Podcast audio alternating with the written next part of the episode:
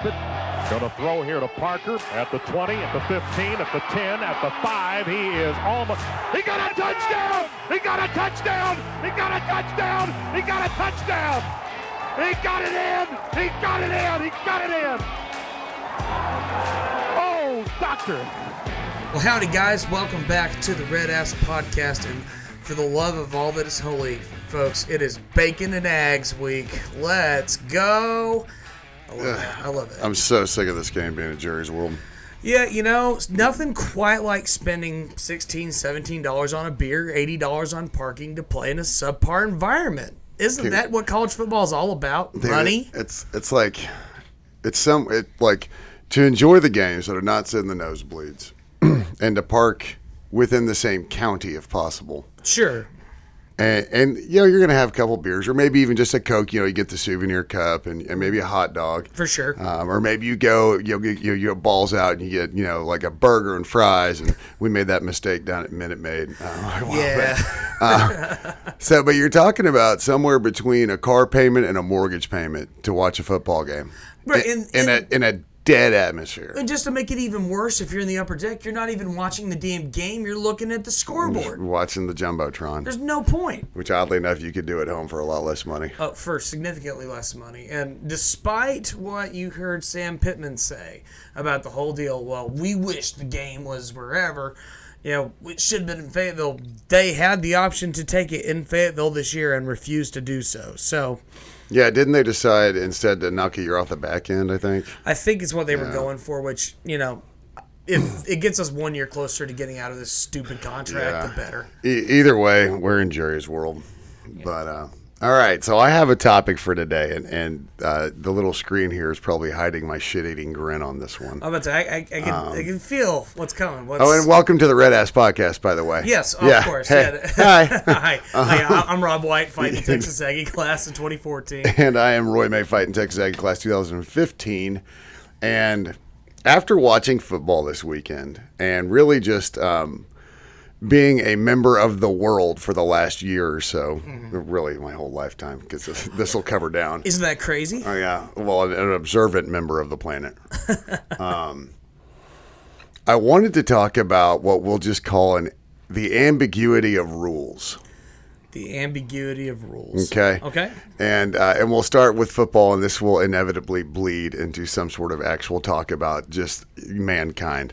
But so Let's do it. So the two examples, obviously, that everybody knows is uh, well, well, there's like nine examples in the Penn State game. So Penn State Auburn, you have. Well, in fo- across the board in, in football so far, you have just a ridiculous amount of targeting uh, penalties. Um, you've got the Auburn Penn State game where uh, SEC Shorts already did a thing about the officials. I mean, Penn State punted on third down because the officials screwed it up. Right, and of course, enforcing uh, an intentional grounding on an overthrown ball, which is just not something that ever happens. Yeah, that entire well, so uh, letter of the law, getting the down wrong is pretty egregious. Very. Uh, but uh, intentional grounding, targeting, pass interference, these are all you know. These are subjective calls. Very gray, and that's all of it's a gray area. Yeah, I mean, it really is like, you know, if you happen to know any lawyers out there, you know, they just swim in seas of gray. Right. And, and that's something that you see within the rules. Um, you know, you have various versions of what you would consider a targeting penalty to be, but at the end of the day, most of the time it's li- literally a judgment call, and that's that's where the problem is for a lot of people. Well, I think, well, even more so than that, I think where the real main problem comes is when you see targeting in different games being called differently, and I think that's, Yeah. I think that's where you really start to get pissed off. It's just like baseball. Yeah, like in the rule book, zone. in the rule book, the strike zone is very clearly defined, Mm-hmm. but. Every ump calls his game how he calls it, unless you're Angel Hernandez and you just call whatever every tele. You're like a goldfish. Every single pitch is a new baseball game. Right. Yeah, you take your little strike zone, you move it off about six inches off the plate one way or the other. Maybe it's a little bit wider than usual. a little tighter, a little bigger. It's, Yeah. yeah. but but they call it. But if they're consistent, you can deal with it. And, Sure. And, and what we don't see in college football is consistency. Exactly. And so, uh, you know, another awful, awful call. Although, again, a little little am- ambiguous here. The punt return with Memphis, Mississippi State. Yeah, you know, and honestly, having gone back and seen the video, the question does become while he's got his knee down and his hand on the ball, was he possessing said ball or was he just putting his hand on top of it? Uh, and God, it's such once again, it's that fine tuned You can interpret area. it either way too. You Yeah. really can. If you look at it, if you look at that picture, one one thing you can see it. Now, I will say this though: the one thing about that call that I think gives Mississippi State the benefit of the doubt is the fact that you see an official come coming in waving his arms, which tells me the play is That dead. that was the problem. If you have no official waving his arms, because honestly, I just think the official jumped the gun. Because if they touch the ball but don't really do anything with it, it's still a live ball technically. which it should have been a live ball in that case. Let the play play out and then figure it out. But you had an official come in, wave his arms, and then they let it be a live ball anyway. Well, and at that point, if you go back and review that, at that point, th- there's no gray area. He called the play dead. Right. So- exactly. There's really no. But you know, yet again, here here we go with with some awful officiating. Right. Well, and, and you go back to an example a few years ago, right, when Kellen Mond was playing against Arkansas, running along the sideline, did not step out of bounds, Yeah, but they blew him out. and they blew him out of bounds, and we didn't score a touchdown because we sucked in the red zone that year. Yeah, and and you couldn't. Uh, and once they called the play dead, you can't. You know, by law, still allow the touchdown, which is. So so it just kind of got me thinking about one. It, it it sucks because it ruins the game we love. It does. Um, and I was, you know, I don't know if the jokes are played out, but I probably still have a couple more Donovan Wilson has been flagged for targeting uh, jokes in, in, in my back pocket. um, God bless him. Well, it's, it's just you see targeting and you see how it's applied, and if if there was if there was any sort of common ground that you saw, eh, and you see just vicious targeting hits that don't get called and they don't even get reviewed. Right. So it makes it difficult because, and obviously the penalty for targeting is awful. Uh, the ejection part is, I think, is crap. I think if you get a second one, I think the ejection, uh, yeah, I, I'm okay with an ejection on a second targeting in a game. Well, treat it in and I and I will stress this: treat it just like the red card, yellow card system that you see across the pond, or really like is already in the game, the, un- personal foul system. the unsportsmanlike conduct Right. system. If you get two of them, you're gone. right, exactly. You- You personal fouls. If you have two personal fouls, you get, you get kicked out of the game. So I mean, treat a targeting just like any other personal foul, and you just stress like this is a safety thing. Don't do it again. Um, but you know, you look at a great example of this. You mentioned Penn State again, and you know this tweet got a lot of retweets from that player. But you know the Auburn guy that kind of, yes, there was helmet contact, but it sure looked like he was tucking that shoulder to hold the guy short of the Absolutely. line. And see, that's the problem when it's pretty clear that he was not trying to spear the dude. When it's a bang bang play, and sometimes the runner goes down, it, it- uh, you know, and, and the helmets meet, and, and there's no intention by either the runner or the defender, but you're still going to nail him for targeting because uh, a, fo- a football, a sport that intentionally goes to the ground every play, you know, you're going to tell me that those helmets can't clash. Yeah, and the thing is, guess what? It's you have this game called football where there is full contact. Helmet contact is going to happen, whether you like it or not. I know you're. I mean, that's the whole reason you have the damn helmets to protect yourself. Well, I, You know. well, what you're trying to do though is avoid the Chuck Cecil. You Of know, you, you don't want you don't want it to get to the point where they're using it as a weapon, and I understand that. What what just I, I think is awful about targeting. I'm I'm not against targeting. Uh, you know, like I said, I'm, I'm against that. You know that they eject you for your first offense. I'm against the fact that we can't get any sort of continuity of standard between games, conferences. I mean, shoot, In, seasons, they've changed it up like every two years. they're- Sure feels like it. and I get that at the NFL level, you know, those refs go through a lot. But if there's a massive gap between what like SEC or Big Ten officials are going through relative to what NFL officials are going through, like in every year in order mm-hmm. to prepare, that needs to be explicitly addressed It does. because this is big money and it's big importance. Yeah, I mean, you let's go ahead and face, you know, you you talk about key players in these games getting eliminated at just the absolute worst time. And frankly, I'm not saying that this is exactly how it goes down, but hey, if a certain key player goes down at this point in the game, it could have a major impact on the rest of the season for both of those teams. In you know, let's say here in the next couple weeks, you know, Ole Miss is playing Alabama, and let's say an Ole Miss defender ends up getting a little too into it with an Alabama guy, but that dude gets tossed in that game, and that's kind of the dude that was holding Ole Miss together.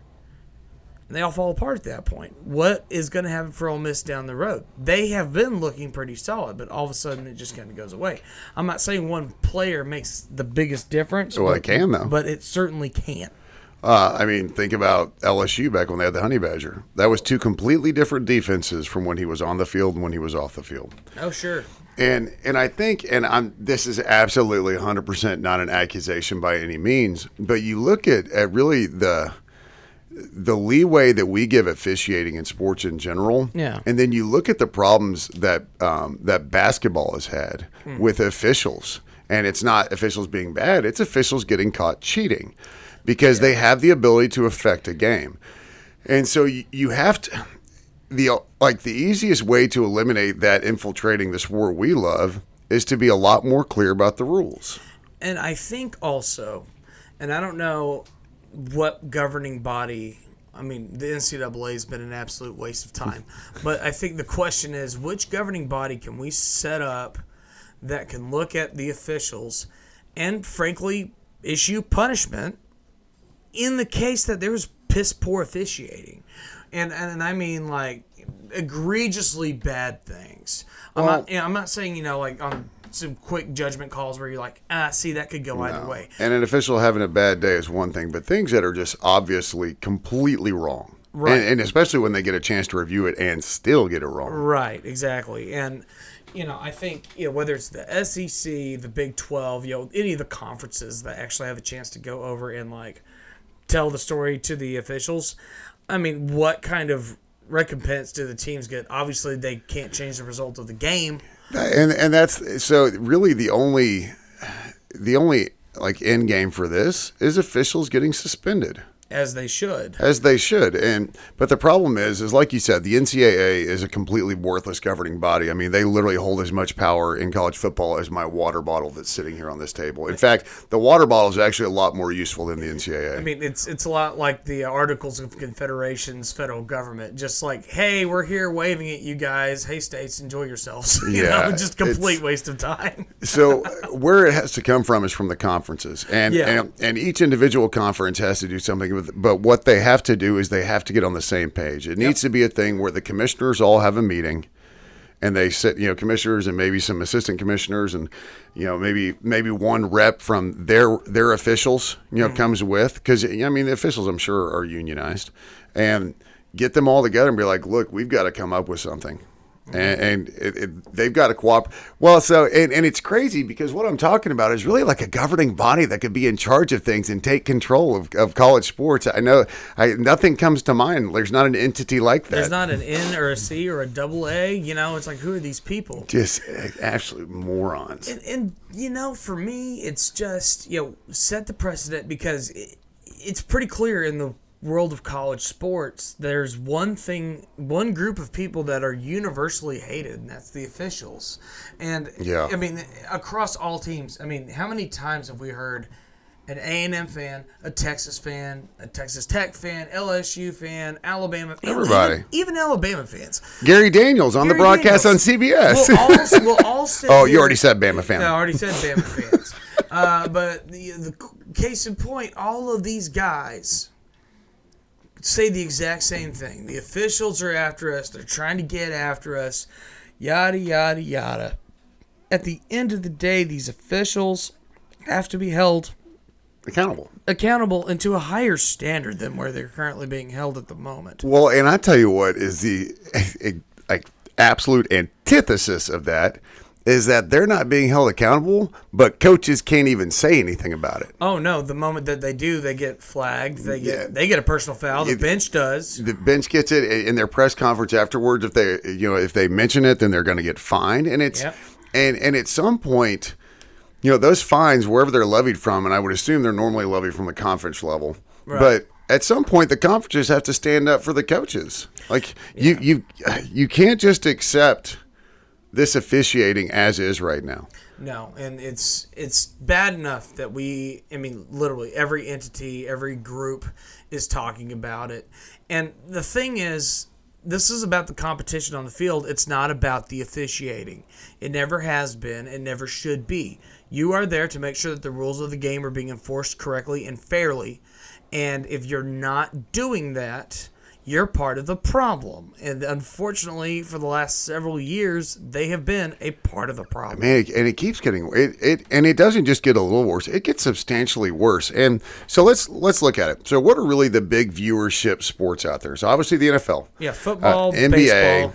Um, Yeah, Major it- League Baseball, hockey, Hockey, uh, sure. and and college football. Those are really kind of your big five. Those are the big five, and then obviously the NC, the NCAA Ma- March Madness tournament. Yeah, the when- when tournament that comes around. The tournament, Right. Um, so we'll kind of stick that in there. But so the NFL has, uh, I think the NFL's cracked down on officiating. Um, at, at least try to keep them more accountable. Although the whole new taunting thing we won't get into, but that's a league thing. That you know, that's those are officials that are enforcing a dumb rule. They are. And like I said, if the rules are the rules, then you got to enforce them. Um, of course, you know, me personally, I'm one of these people that's like, well, if you don't want to get laughed at, pointed at, go back and score and beat the hell out of them. Well, but but as a whole, I think NFL officiating tends to be above average. It's gotten better. I mean, there was that, I guess, the officiating lockout a few years ago when we had that, whatever, I guess it was Green Bay and Seattle game that was just Monday Oh. Night Football, and it was the worst thing we've ever seen in our lives. and it's the only game on, so everybody saw it, not just Packers and Seahawks fans. And it was bad enough that everybody was watching this game going, NFL, what the hell are y'all doing? This Fix is the this. best crew you can roll out there. Like, there's no way. But I think as a whole, the NFL is. I, I, I think there are a lot less complaints, relatively speaking. In the NBA, the officiating doesn't matter because, I mean, there's really no fouls, and if you're a superstar, there are no rules. So uh, nobody really gets on NBA refs because, Right. I mean, do we really need refs in the NBA at this point? Honestly, at this stage of the game, just let the guys play. I I mean, mean, Major League Baseball, outside of literally the punchline that is Angel Hernandez and Joe West every Joe once in a while, just wanting to make sure everybody knows that he's officiating and his name is Joe West. I think the officiating in baseball has gotten better. I think the umpiring has gotten better. And, and I tell you what really helped out with that. I think one, obviously the ability to now get into reviews, Hmm? and secondly, and I I think this is one that's been good has been a tracker. Uh, that The they- ump report cards are yeah. one of my favorite things to see. Yeah, 'cause they've E- been- even in games that I that I don't notice, I'm like, man, that dude's nails. Yeah, yeah, and the thing is, it's like it, no matter whatever their set zone was, it's impressive to see them hold that Mm-hmm. zone to a great standard. In general, they have done a very good job. There have been some uh, I've seen from Angel Hernandez where he has done a fantastic job. Granted, that's you know, Which is crazy It's, it's the exception, not the rule. but you know, uh, most officials, as much as we don't like baseball, you know, umpires, they stay true to what their zone is. The the umps have done well, and and instant replay or review has has fixed a lot of the crappy errors on the bags. Right. About the only officiating and the only like major rules I think across any major sport, and this includes international, that I think desperately needs a revision is going to be VAR.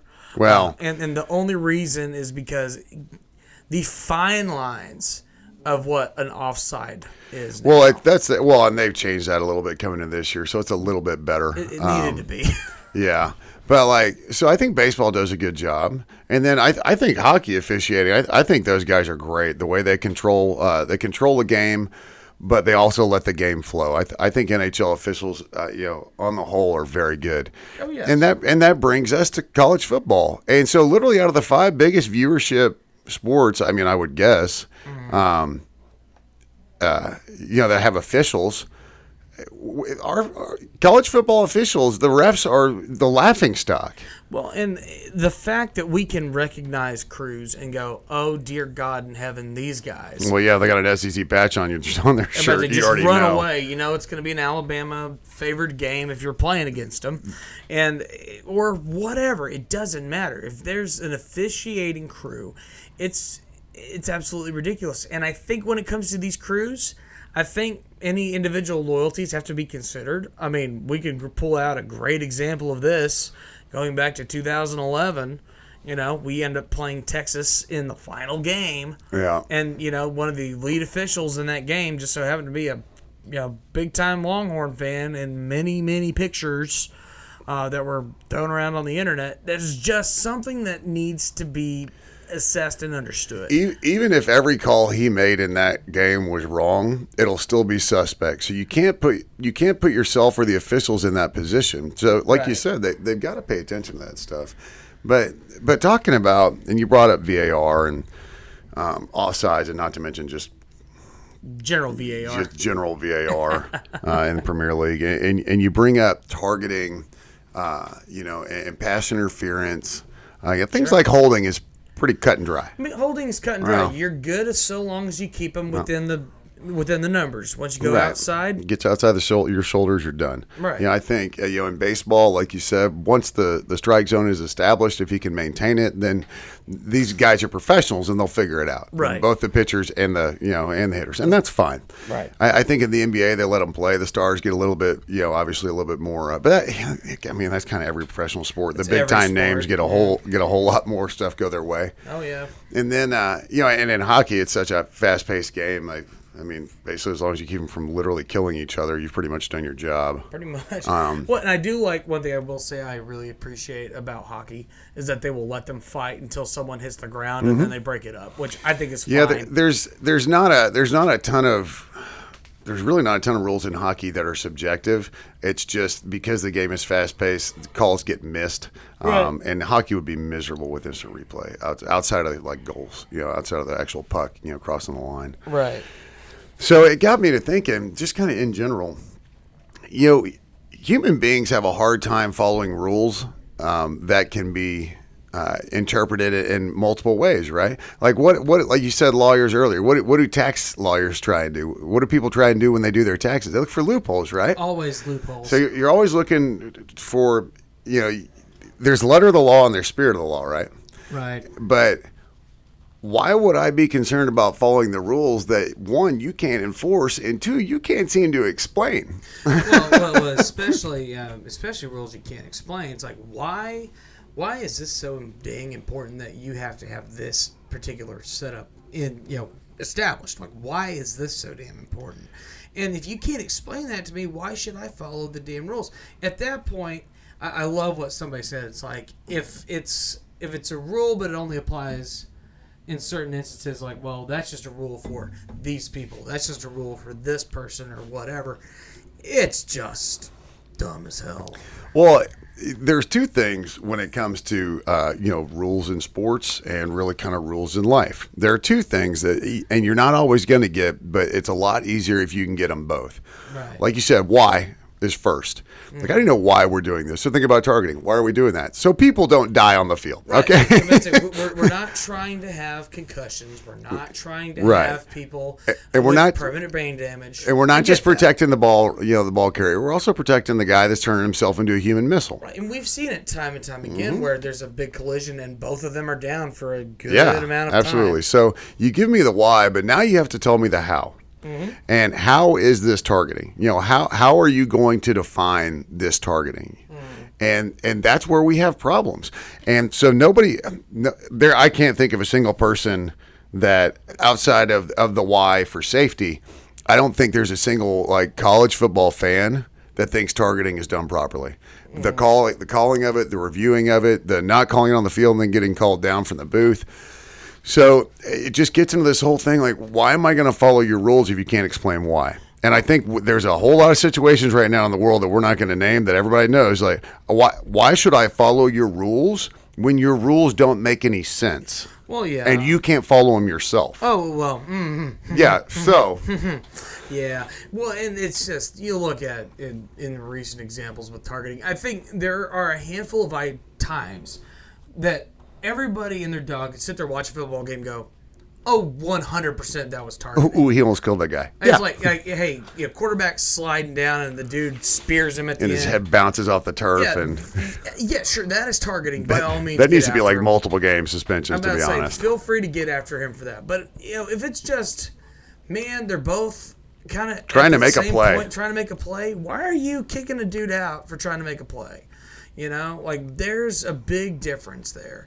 And I think there's, you know, whether it's we need to, you know, treat it like a flagrant one, flagrant two situation, like a yellow card or straight red situation. I think obviously if you're spearing a dude going to the ground, if you want to kick him out for doing that, feel free. Well, see, I, I think what you can do is you can call two things. You can call targeting, and you can call unsportsmanlike, and then he gets his double dip right there in one in one shot. So you can still stick with the two di- the double dip rule. But you know, you make it two separate penalties. Yeah, two separate penalties on the same guy, so he's automatically gone. Right, exactly. So you don't have to worry about reviewing like straight red because even that's a problem in Premier League. Man. Oh, it is. going straight red or giving a yellow, and it's. So uh, I, I think you can do it to, to where it's still easy. Right, and it still follows in with what we would consider to be like the general rules of the game Yeah. th- as they are safety. established. Yeah, you know, and you just continue to emphasize safety. You emphasize proper tackling techniques. You emphasize, hey, maybe don't go destroy that dude if you can, right? Um, but what you also do is you stop leaving it up to interpretation of each official, like each crew. There has to be at some point all these officials, and I don't care. It needs to be one person. I'm right. I wrote the I wrote the rule. This is the law. This is how you enforce it. There's no, you know, there's there's about that tiny little bit, you know, of, of wiggle room for judgment. Sure. But these are the rules. If it doesn't fall within this, then it's not targeting. If it falls within this, it's targeting. You don't get to decide that you're like, eh, it's not within what we call targeting, but man, that sure seems like No, no, targeting. like, like you, you said exactly. Hey, this is targeting Mm-hmm. as it is. Just like that is a personal foul. Uh, this is what you know. Yada yada. yada just straight down down. It's like line. well, it's like pass interference too. Pass interference, it's pretty cut cut and dry what the rules are on pass interference. Um, but this kind of goes back to that stri- strike zone thing with umpires. Different officials in the back are going to allow different levels of hand fighting and hand checking, right? Right. But if they're consistent throughout the game, you will never hear a complaint. Absolutely. If you let them play, um, you know, if you let both teams play the same both ways the entire game, you're never going to hear any complaints. No, and, and exactly. So whereas let's just pull a recent example. out. I mean, I said re- recent example. God, it was five years ago. But let's just pull, let's just pull an example out of the hat. Let's go back to the Alabama A and M game in 2016. Good football game. All things considered, A and M was still ranked fourth in the nation after that game because of the tight effort. The problem was in that game on a kickoff, a dude comes launching in and absolutely eviscerates our poor dude with a with a, basically a spearing with the front of the helmet. By the letter of the law, that would be a targeting penalty. There was severe intent in that. There was that- severe intent, and it was just blown off as the crowd going "ooh, yeah," Yeah, and, if- and a if cool that- highlight. It, well, and and think back to was it Tennessee where Colin Gillespie killed that dude on the kickoff? And that could also be considered It- targeting. It, it was, but you know what? It doesn't get called at home. And, and there's, I get that you get some home cooking a little bit, but again, if you really, if you're able to, especially on that call, if you're able to pull off your maroon tinted glasses, like that should have been targeting, dog. no, it absolutely would have been, and I think if Didn't that dude's like, like this mouthpiece like flew out and like looked like you just killed him? Right, exactly. And, you know, then Cullen gets blown up a little bit later on, almost in kind of like retribution for Yep. It. But guess what? There was a targeting on that call. You just you, yeah. Look, there has to be a good reason for the rule, and there has to be an ability for you to clearly define the rule, and then you need to follow the rule no matter where you are. It doesn't matter if you're in Tuscaloosa or you know you're up in Cheyenne or or the big house. It doesn't matter. The rule has to apply, and it doesn't matter if you know if the home fans aren't going to like it. So. No, I just it, it was such it's been such a hot button thing you know all weekend really and just and watching it play out like before my very eyes uh, how an officiating crew gets the down wrong is completely insane to me Well, and it's simple math. Like, uh, all you got to do is go look at how the play works out, right? Okay, sure, you had a loss of down. Okay, cool. Second down. Why is he punting on what was essentially second down? no they, they were putting on third They, uh, they put it on third, but Yeah. in reality, it was second down. Like, it was weird. I, I mean, you got to be able to count to four, and you have to know the just the just the slight basics of the game, really. And how many times has it happened where something like that happened? What was that? It was that Missouri Colorado situation. They got a fifth down and they they got a scored. fifth down because there was was Colorado, two, wasn't it? Yeah, it was, it was Yeah. two spikes. Yeah, Two spikes. Uh, so it's play spike, play spike, yeah, the infamous fifth down. and they got a fifth down out of the deal.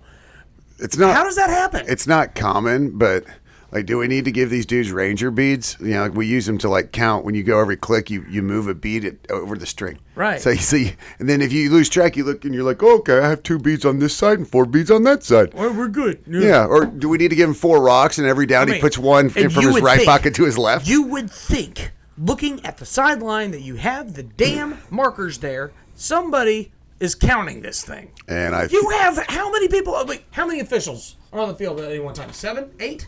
I think it was eight in the Big Twelve because of speed. Um, I don't remember. I mean, that was a whole thing for a long time. forgot about Yeah, that. Yeah, they had they had an extra official because our game is so fast. His whole job is to just be ready for the football. You know, like that was a thing. Anyway, so seven officials. You got Chain two, crews. You, you got two individual. You what? Six total people on the chain crew yeah, three on each side. three on each side.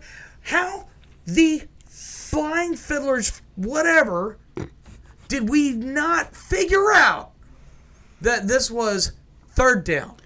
Well, it just, eh, but There's hundred thousand people in this place. well, and and what's crazy is, God. I mean, it doesn't happen that much, and that's why when it happens, it's that big of a deal. And everybody's looking at you like you're a complete freaking idiot. Yeah. As- yeah, it- and it was earned. And you know what? I bet you there will be no consequences other than the strongly worded letter released from conference. Right, at which point they'll say that was poorly officiated, and we'll make sure that we hold ourselves to a higher Yeah. standard. Whoopsie daisies. Ooh, my bad, dog. You know, like who cares? Mucks. Get that out of here. All right.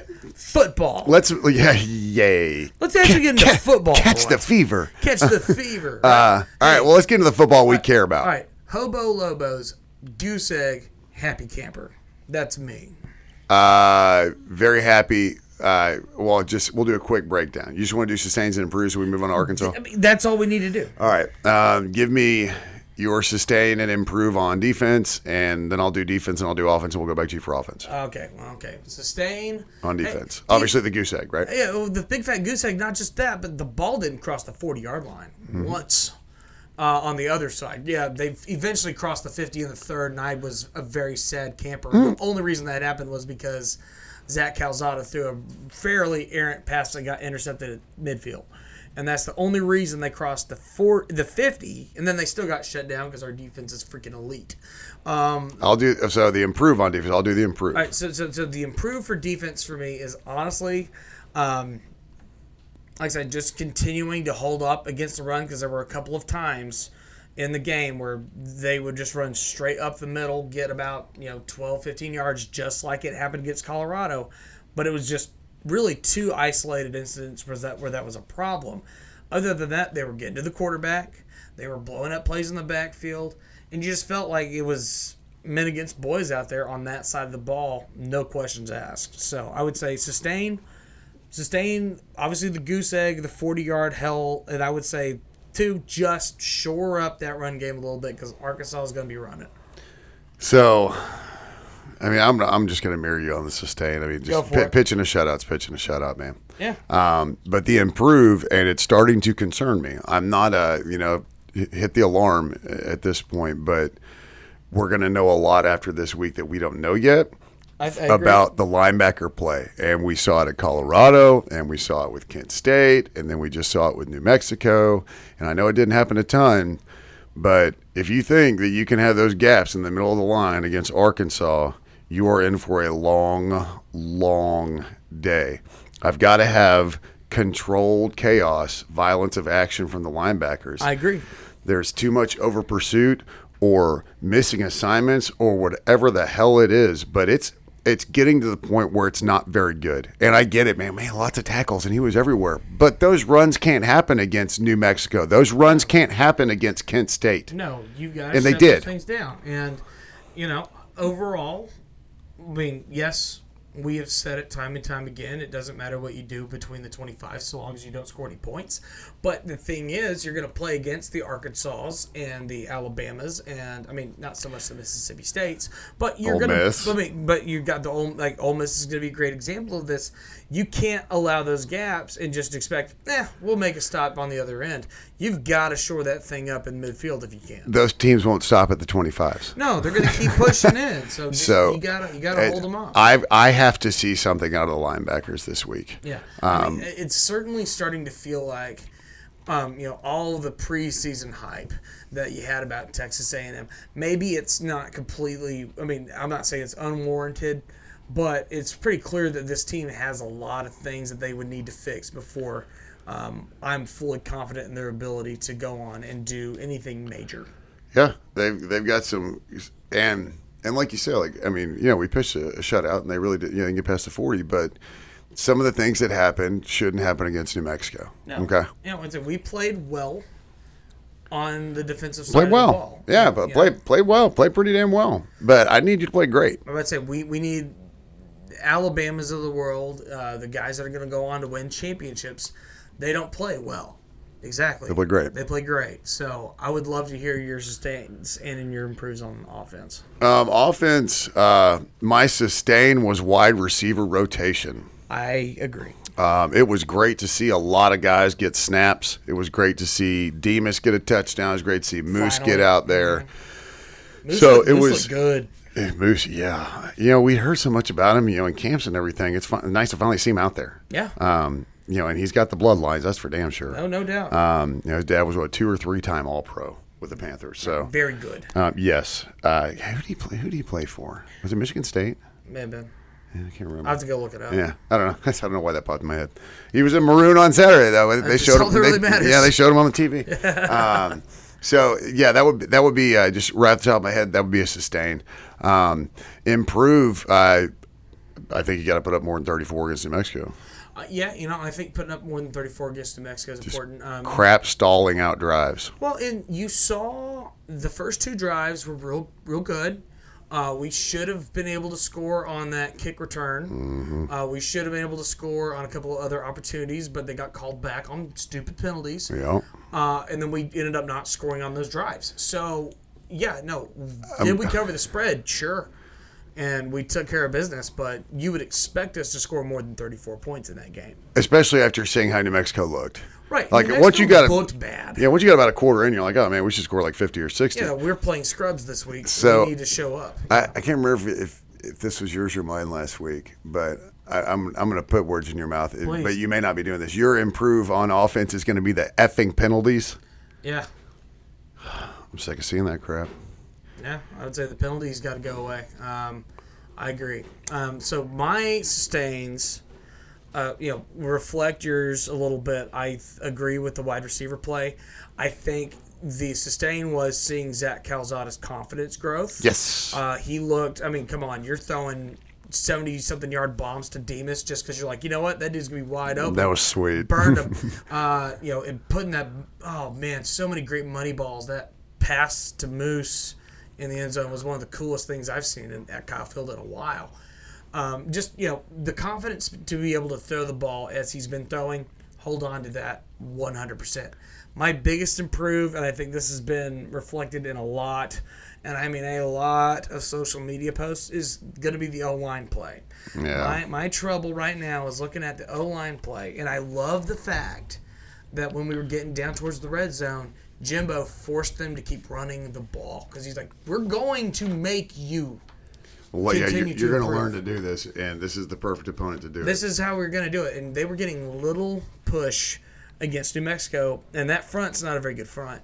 So I think I think. Well, we get Layden Robinson back for Arkansas, right, so and, and we'll have him back, and I think our front will be pretty solid. And I I did like the rotation that we saw, getting some more experience on the line. you- I- yeah, you've got to. And, and, and I, I agree that you got a lot of youth on the line and they're getting good game experience. And really, you look at the Fosters and the Fatherees of the world, all of those guys are going to be dudes in two years. They just got to get through being freshmen this year, Yeah. and they got to grow and they got to keep getting better. You have Kenyon Green, who's And you get the him, dude. and you're getting him those reps though to get you're, better. You're getting those reps, and like I said, this is that you just have to keep, keep growing and grinding it out. Um, exit, and the thing is, of course, if the O line play improves, that opens up the opportunity for the run. Everything game. improves. Yeah, everything improves because that opens the lanes for the run game to do what they do. That allows Spiller to get out. Um, the other, I would say, improve, and this is not like a fit, uh, not a thing on the field, but that is the health of Spiller, the health of Ainias Smith, the health. Yeah, there was a the once once there was a couple little scares. Um, We did get some running back rotation too. We did, and Yeah. so I think seeing the fact that we do have a lot of good kids. Ah, Man, every kid that positions. touched the rock is good. They're man. all good. Like I said, the, we have the skill players this year. Do we just need the O line to shore it up. And honestly, with Zach Calzada back there in the backfield, I feel pretty confident that we're going to be able to do good things. Well, you brought up Zach, and I've said this probably a million times on this podcast. Sure. mu- much less in my life. And it's something that I heard first from Mike Leach. And you cannot teach accuracy. No, You can teach arm strength, speed, progression, reads. You can teach everything about the quarterback position except for accuracy. Mm-hmm. You're either an accurate passer or you aren't. You know? right. And I think what we saw of a lot more of, and we started to see a little bit of it, um, you know, later in the Colorado game, some of the balls that he was forcing into tight windows, but getting them in there, Hi- his accuracy is there. And if that's there, and you saw the progression of him just kind of understanding the game a little bit more, Right. um, I, I'm kind of with you. I, I, I think we can do a lot of good things with Zach Calzada under center. Yeah, I think he's I think he's a good kid, and he's shown in a very short I think he's a period of time. I mean, I think he's a great quarterback. He's shown it uh, in a very short period of time that he's got some good accuracy. Um, obviously, some of the receivers need to do a better job of getting on the balls. He really didn't overthrow a lot of people. Um, I mean, I think from an accuracy standpoint, he looks as good, if not better, than Kellen Mond already. Just from an accuracy standpoint, which is crazy Like this point in his career. at this oh, point well, in his career. Yeah. yeah. Well, I mean, maybe overall, but certainly at this point in his career, um, and like this is two games. So at this stage, right? You know, you've got a lot of things to think about this week. We're going into Arkansas, right? Right. And, and Arkansas has proven over the course of these first three games, they're not, they're going to be a pretty salty opponent this year. Um, we kind of figured that was going to be the case coming in. Uh, I think that was reinforced by the fact that Texas got absolutely destroyed by them in week two. Well, especially after they dicked around with Rice in week one, you're like, oof, is Arkansas really taking a step back this year? Because Right. they struggled against Rice until they finally, you know, the light went on in Arkansas. And Right. you don't struggle against Rice. No, you don't struggle against Rice. I mean, Texas shut out Rice. U of H beat them forty-four to seven. The whole deal is Rice is not is a poor measuring stick. So if you're one of these Texas fans that's so pumped that you beat Rice fifty-eight nothing, congratulations, you just beat uh, Foster, uh, Richmond Foster High School. That's Well- what that's what you beat. You didn't beat anybody worth of note. Well, here's how I kind of look at um, kind of this this game shaking out, and and I think so. If our offensive line doesn't get anything figured out, we will look very similar to the effort that the Sips put up against Arkansas. Because you know why the Sips couldn't beat Arkansas? They couldn't stop the run. Well, they couldn't stop the run, and they couldn't block. They, couldn't couldn't do anything up front. So I think Well, they've got two offensive linemen. They've got a center and their right tackle who are dinged up. And word is they may both play, but you know they're not going to be 100%. And look, that's just life, man. I'm not rooting for injuries, but that's just a fact of the matter is that they both got dinged up. Um, and it's possible that they may both play, but they won't be at 100%. It's possible we might be facing a backup center and backup tackle. Right. If I had to pick one, I'd rather have the backup center. Yeah, I agree. Um, yeah, I'm just I'm looking at some of the stats here on these guys. Um, Well, it, look, it's going to, as far as Arkansas is concerned, what it's going to come down to is KJ Jefferson. right. It's our ability to contain him. And if we can, if we can yet again shut down the pass, right? And so if we can shut down the passing game, even with a mobile quarterback, uh, you know you like your chances. Yeah, no, I agree. Um, and I think if it's all about the level of containment, right? I mean, that's what we've talked about uh, the last several games, last several opponents we faced. You know, these quarterbacks, if you can contain them, force them to pass, force them to make poor decisions. Uh, basically, what you saw with our with our pass rush against New Mexico, that dude was chucking it to the sideline every other pass because he needed to get rid of it. Yeah, I think if, if you have to make a, an immediate comparison of KJ Jefferson, you compare him to the K, uh, Kent State quarterback. Then I'd say that's fair. I think I think the accuracy. I think Kent State kid might actually be a little bit more accurate, but they both love to run. They're both dual threat quarterbacks, Right. Um, and you have to respect that. Right, and I think you know Arkansas is coming in, and I think they got a bit of a chip on their shoulder this year because they've just kind of been that team for the last Yeah. several, you know, for the last basically decade at this point. Good lord, um, but Arkansas has just felt the need that they need to be that team now. It's their time to get on the horse and get moving. You know they're sick of going to Dallas to lose. Right, and you know what? They're gonna stay sick. Well, Keeping it that way. well, and, and for them, I mean, realistically, what's their first hurdle to stay, take that step Well, to the- beat us, right? Your first hurdles, you got to really beat the Mississippi team. State. You got to take care of business against the one team that has been your kryptonite, and then for them, that's been Texas A&M. It's been us. It's you know, if you go and look at the last several games, there have been some classics. There have been some fantastic football games. I don't want a classic. The only difference between Arkansas and A&M at this stage of our at, at this stage in the rivalry, yeah, we can look back and laugh at them. Hey, we've beaten you nine times in a row, but a lot of those were a lot closer than even the score would show, and that included overtime. Let's go to. I mean, my personal favorite, the worst one, was 2014 when we played them at Jerry World for the first time again, and you know we're down. What was it? 35. Oh no, we were down like 28-14. We had to score two touchdowns in the fourth quarter after we looked bad yeah, and ended up uh, winning that thing 35-28 in overtime. You know, it's just I don't want that kind of game, man. this game has definitely taken some years off the end of my life. Um, Yeah. And I think it's just because you know every year that we win that game, the the bubble just keeps getting bigger and bigger and bigger for the moment that Arkansas finally does win this game and they just have this rush of euphoria and there's going to be middle fingers and nasty posts and people smearing stuff on tears them, and- tears. It's going to be crazy. Um, it does not need to be this year. no.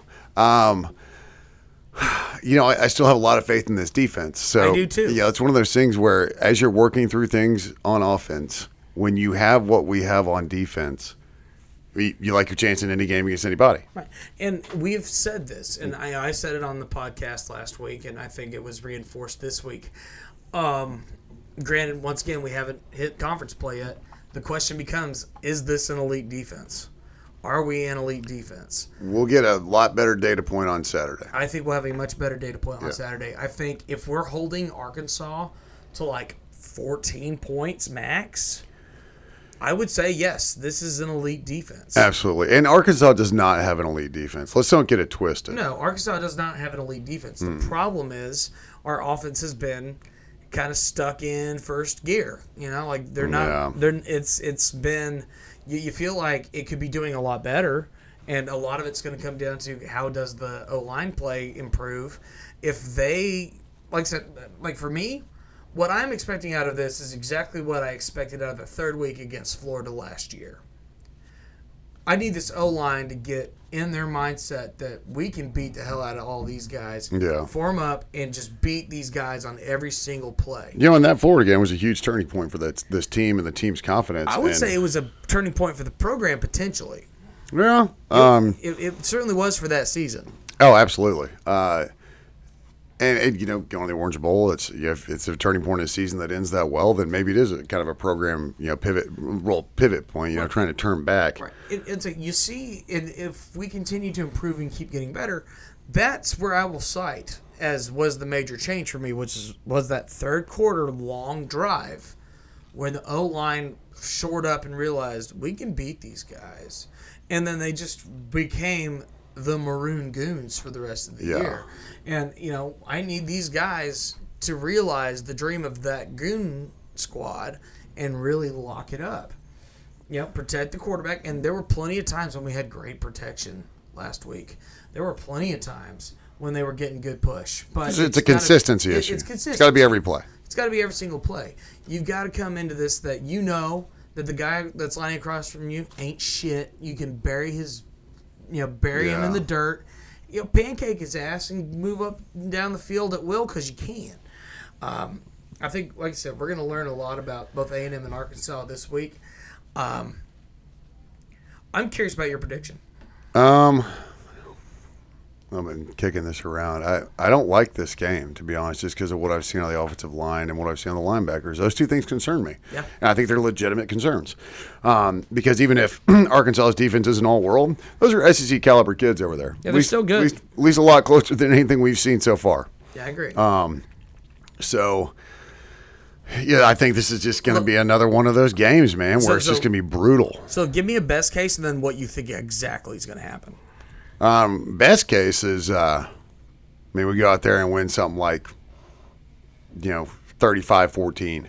You know, and, and it's uh, even if like Arkansas scores first, it's never really in doubt. Just from the flow of the game, you know, it's kind of never really, Right. really, never really an issue. And um, you know, that best case is you, you put them away by like 21 points or more. But I, I think that'd be uh, asking a bit much because you know Jimbo loves to when it gets in SEC play, it, we run in the ball. As long as we win the game, that's all he cares about. What I think will happen, I think, I think it's going to be a lot tighter than that. I think um, Elko's going to have to make some adjustments uh, well before halftime to, to figure out how to contain KJ Jefferson. But I think our defense will keep us in it. Um, uh, you know, they'll, they'll it's kind of one of those bend don't break. They might give us some points, but not a time. I think our offense will be able to move the ball. Uh, These guys are motivated. It's conference play, um, and, and I hate to even try and think about any sort of excuse, but man, playing Kent State and Colorado and and New Mexico, it, you know, maybe it's a focus thing, but I guarantee you that all of their focus is on this Arkansas game. This is a conference game, and they know what's up. So. And and let's face it, as much as we're as Arkansas is like, oh yeah, no, we're definitely up for this game. We're coming in for you guys. Miss Horway. Well, so are we. You know, like Jimbo's not going to let these guys take off a week. You know, and everybody knows that. We're not we're not like Texas walking in for this. no, You know, Texas was woefully unprepared. no, they were not ready for And and just refused to make any changes throughout the game. But what I think happens is I think it's a real nail biter again. I think we end up winning by, you know, maybe four points, three, four points, either a, a game winning field goal in regulation. I don't, I don't think it'll go. I don't think it's going overtime. or uh, or we score we score late and um and our defense holds. I'm going with the slobber knocker a little bit. I think if we're going off of what I, what would make me the happiest person on the planet is a final score where we score 30 points plus in this game and we only give up maybe 10. I was saying like maybe 34-10, somewhere along That'd be that. great. That'd be I mean, that would be perfect. fantastic. That would be like absolute 100% best case scenario out of this game, just from a realistic standpoint. I think if we're talking what I actually think is going to happen, my final score comes out to about 24 to 14. I have it 14 10 at the half. I was gonna say I could have something like a 21-17 or 24-17 game. Yeah, I- I've got I've got 24 to 14. I've got Arkansas leading by a couple. Uh, they're two touchdowns up. We have a touchdown and a field goal at the half, and then Elko makes the adjustments. We lock down defense in the second half. We go out there and get two touchdowns, lock it up, and run out the clock, and we win that game 24-14. That's where I'm at. Yeah, I- it's just gonna be another one of those. Yeah, I, yeah. At that point, we do cover. Um, it's probably not going to be a fun game for us to watch. I think there's. It's gonna be a high, it's gonna be squeaky bum time, It's man. be squeaky bum time. We're gonna be irritated. We're gonna be sitting here. I- I- I can All read the- of the, curse words. I, I can read tweets already, like what the hell were, was so and so thinking on this play? What was so and so doing this? It's going to be a frustrating football game that we're going to win, and then we're all going to laugh it off at the end of it. Out, out of My brain's at. out of curiosity, do you ever consider wading into the game thread on TexAgs during games? I have never once jumped in the game thread. I mean, I did it once a couple of years ago. I was like, I oh no can't no no no no no no no no no no. I refuse. I don't even get on the boards, Twitter, man. Twitter's bad enough, and I much rather just be on Twitter because if I see Twitter, I know about what's going on based on like I will get ten or twelve tweets in a row of Yes, Demas, you beautiful bastard. Mm, right. Yeah, yeah, Zal- Zach Calzada, the Cuban missile. If I see that, I'm like, okay, cool. Cal- Calzada threw a big touchdown pass to Demas. Yeah, That's I- all I can infer. I, I mean, I'll get on social media, but um, yeah, I, I I try and log into the game, and I'm, I'll tell you what though, I'm just ready. You know why? With a two thirty kick, CBS. That means I get the CBS college football intro music. You, dude, that's straight up like bullet to the bone, man. When when they turn that on, like I I want to break shit, I miss Verne. right? Like I said, Gary, we still stuck with Gary though. Yeah, looking forward to hearing all about how Alabama's doing this weekend while watching the A and M Arkansas game. yeah, you know it.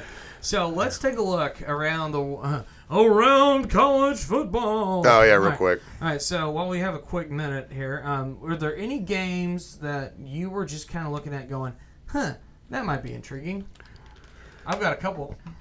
Uh, give me yours. Well, I'll give you one. And it's Big Ten. No one gives a, gives a damn about the Big Ten. It's 11 o'clock in the morning because it's Big Noon Saturday. Um, you got Notre Dame at Wisconsin, and I think the Badgers. are gonna- Meanwhile, back at the Batcave. That's a you. Yeah, exactly. Meanwhile, uh, you've got a three and zero Notre Dame going to Wisconsin, and I think Notre Dame gets her ass handed to them. I think Notre Dame's not very good at football. No, I think, I think Wisconsin's going to beat the shit out of them. Um, Yeah, hundred percent, I can see that. I'd say that was one game. Hey, um, while we have a quick minute, I just don't think it'll be a game. how about Fresno State last week against UCLA? Their poor quarterback, that dude, put the team on his back. dude? I don't even know. That was like the natural, I mean, like injured ribs and all. UCLA, LSU. So I mean, and again, you know, the, the transit thing doesn't work. But I mean, what are you doing read. with this? It's so hard to read, man. No, I think Notre Dame will get absolutely demolished. But that, Um, that's the scary part. There's not a whole lot of ranked matchups this week. No, there's not a lot of great games this week. Um, Like that's the only other one really outside of ours. yeah, no, that's it. Um, everybody's kind of this is uh, the non-conference kind of cupcake type thing. Yeah. Um, I watch out for that West Virginia Oklahoma game. I'm about to say I was looking at that because uh, remember what I said last week, right? I said West Virginia playing Virginia Tech. I said keep an eye on that one, Mm-hmm. and sure enough, West Virginia won that game. Yeah, watch out for that one. Uh, that should be a real good one, just because I think one, I think OU just has some legitimate issues that they haven't sorted out, and mean- two, coming off beating Virginia Tech, like West Virginia's fired up, thinking they can make some noise in, in the Big Twelve. And I think Oklahoma as the number four team, honestly, Is laughable they're laughable. And you know what they're going to do? They're going to losing to a team like Texas this year, or West Virginia. or West Virginia, or Kansas State. Or Don't they always lose to Kansas State in that their Every MO? freaking year, man. I swear, it's like there's no reason they should lose to that team in Manhattan. But guess what? They find a way, man. Life, Yeah, I've- life, uh, finds a way. Yeah. well, yeah, it's kind of a quiet weekend um, for Oh, for uh, college football. Sneaky good football game here for you. Uh, you have two undefeateds in the Big 12 uh, squaring off. One's ranked 25. The other one is currently not ranked, and that is Kansas State at Oklahoma State. Oklahoma State is a th- six-point favorite at home. I won't watch it. I won't watch. It. I'm sure it it's at 11 a.m. I won't watch it either. But uh, but yeah, no, and I'll you know I'll tune in. Um, uh, Florida and Tennessee, Tennessee's awful, dude. terrible. And I think Florida showed that they're a lot better than. And we talked about that preseason. Like they weren't getting a whole lot of hype. No, and you know what? Here's here's another game. Just just as a quick little aside, that uh, pair of undefeateds playing each other, and I know Big Ten, we don't care, but Michigan hosting Rutgers. Michigan might be figuring it out. Well, Michigan's a twenty point favorite against Rutgers, and they're both undefeated. I'm really curious to see how that. Yeah, I don't think out. I don't think Rutgers play anybody. I don't think they played anybody either. But you never. All I know is um, Army hung 52 on somebody last week. It was a uh, UConn. Ooh, well, If- UConn's awful. Yeah, but Army scored 52 points. Pretty good. That's a lot of points for That's Army. a lot of points. Yeah, and they got Miami, Ohio. Hey, Army's undefeated, man, All right. and they Um, look good. All right. Love, yeah, I, say, I, I think Army's gonna be. Just they they they might maybe lose a game this year, maybe. Maybe. Uh, so Vanderbilt Stadium capacity forty thousand, and Georgia's coming into town this week. What's the likelihood that Georgia breaks thirty five thousand at that stadium? A sea of Just red. Georgia fans. Yeah, Uh, I'll give them twenty five thousand. You'll give 'em Uh, I I think, I honestly I, I think Georgia fans won't want to make the trip. This is really not even worth it. Yeah, I think you're right. Um, but there won't be a lot of Vandy fans. I, there might be there might be thirty thousand people at that game, and about twenty two thousand of them will be in, in red and black. Yeah, See, that's the funny part. Is like you look at. I mean, because I've seen some of those pictures from whenever Georgia travels to Vanderbilt, and it's just pathetic. yes, It's just so much red. It's it's like Athens North It's for them. literally Athens North. yeah, it was like like Waco. you know, used to be for us, like Yeah, Kyle Field North, man. Literally seventy five percent of your stadium is going to be maroon. Wow. Welcome. Uh, but other than that, really, I mean, there's not much else to report. No, I. I I'll, I'll keep an eye on the OU game though, just because I Um, think West Virginia showed something Uh, last you week. do have a 2:30 ESPN game between Clemson and NC State. I want to see NC State win that game and just eliminate the issue. Clemson will be done. Yeah, Yeah, just eliminate the issue because Clemson. Let's face it, they looked like crap against Georgia, uh, Georgia Tech. yep. Something. Yeah, they, they've looked like crap in OU has. So it's going to be interesting because you're about to start having games that matter in conference. So you're going to have, you know, this is where you talk about the rubber meeting the road. You can't afford to lose conference games, not anymore. You Can't know. do it. Can't do it. So. It's that time. All right, man. What else is good? What's new? Um, I, dude, I'm getting down to like the the, the nitty gritty of this trip. Um, I'm still trying to figure out if I can get to the Everton match away. If not, I'm actually going to kind of redo my itinerary a little bit. Yeah. So still going to Munich, but then uh, instead of going to London first, I'm actually going to go to Luxembourg, and I'm going to spend uh, uh, I, I, almost two days in Bastogne. That'd be cool though. Yeah, I, I, I was binging uh, Band of Brothers for the 38 bajillionth time, um, and I was like, I was like, you know, instead of going to Northern Ireland for like a day or day and a half just to basically screw off, like why not go to Bastogne? And I'm literally going to go to Bastogne and walk around the woods. Like, give me a map. I'm good at this. Give me a map. I want to go to the town of Foy. So I, I'm really, really looking forward to that. But if I get if I get tickets to the Everton match, I'll go from Munich to London, and then I'll go from London to Luxembourg, and then I'll go from Luxembourg to Paris. And then, uh, of course, we're gonna let Everton uh, get smacked around a little bit because Well, I mean. I'm, I mean, they should be a lot more rested now that they're out of the Carabao Cup. They lost to a championship side today. I know it's a beautiful thing. Damn toffees can absolutely take a nap. Yes, Love them. fantastic. Oh, and I did, I did thoroughly enjoy uh, Sunday morning watching, uh, watching the absolute heartbreaker to Manchester United, and It was a tight game, man. it, it dawned on me. One, it had to end that way. Lingard had to, to score against us. It just had to happen. It had to happen. yeah. And two, between the match and, and Twitter, you know, and social media, um, I've decided that Ronaldo and Manchester United is the perfect marriage. Oh, oh, one hundred percent. Because they're both completely insufferable. Uh, yeah, it, like they can just go cry and whine together forever, and it'll be so great because I it's fantastic to me how much of a baby he is, and it was like the perfect storm with him coming into the Premier League Oh, yeah. the year that the year that the Premier League was like, uh, yeah, we're gonna let some more fouls go now. so now he looks like a complete buffoon, just flopping all over the place, like a you know a largemouth bass sitting on the deck. Good. Yeah, not breaking my heart. I just, yeah. I mean, he's such a phenomenal talent too. It, He it, is. It drives me batty that a dude that good has to, has to has to flop that much. And it's like, hey, bro, you got tattoos, but clearly your uh, t- pain tolerance isn't that high. Well, he yeah he's he's going to have to relearn the game though since they've changed the rules up a little bit and you know they're allowing more contact, which I love. So th- that that's sorry, we won't blurb that- too much about Premier No, League. I was, I, I was looking at it right now, just kind of taking a look at the table, and you got three teams all sitting with 13 points at the top right now. And Brighton Hove Albion in fourth right Yeah. now, ahead of Manchester City. Let's Yeah, go. yeah, every everything. It's it's just so early. Uh, Everton's ahead of Tottenham too, so uh, suck it. No, we're like tenth or seventh or eighth. I don't know. You're We're, eighth. we're not good. You're eighth. You're just. We're you're not good because we drew two matches we shouldn't have. But That's all right. it's four points sitting, on- Arsenal's sitting still on the table. floating like about 13th right now. Well, hey, they're out of the relegation zone. Yeah, it took them long enough. Poor Norwich is just like buried down there. They don't have any points yet. They've lost five straight. Sucks to suck. Sucks to suck. Welcome, welcome back, losers. Right. Uh, anyway, um, we're heading up to Omaha and Lawrence and Canadian this week. Good. Uh, we have back-to-back shows with uh, Pecos and the Rooftops. Then we're headlining in Canadian. Uh, so those will be fun. Uh, had a great night out at the Tap on Saturday. Uh, good crowd. Good. I think they ended up announcing. I think it was plus 400. I think they said it was about 450, somewhere around there. Right on. Uh, which you know, good good crowd. Um, people sang, people joined in with what we were doing, and that's exactly what we wanted. A lot of energy. A lot of energy, and it was a good time. And you know, we've got our new guitar player with us. That's you know adding that fifth piece, so it's been great. Good. Can't cry about it. And now we're just uh, rock and rolling on So to the next. gonna be watching the game on the road then?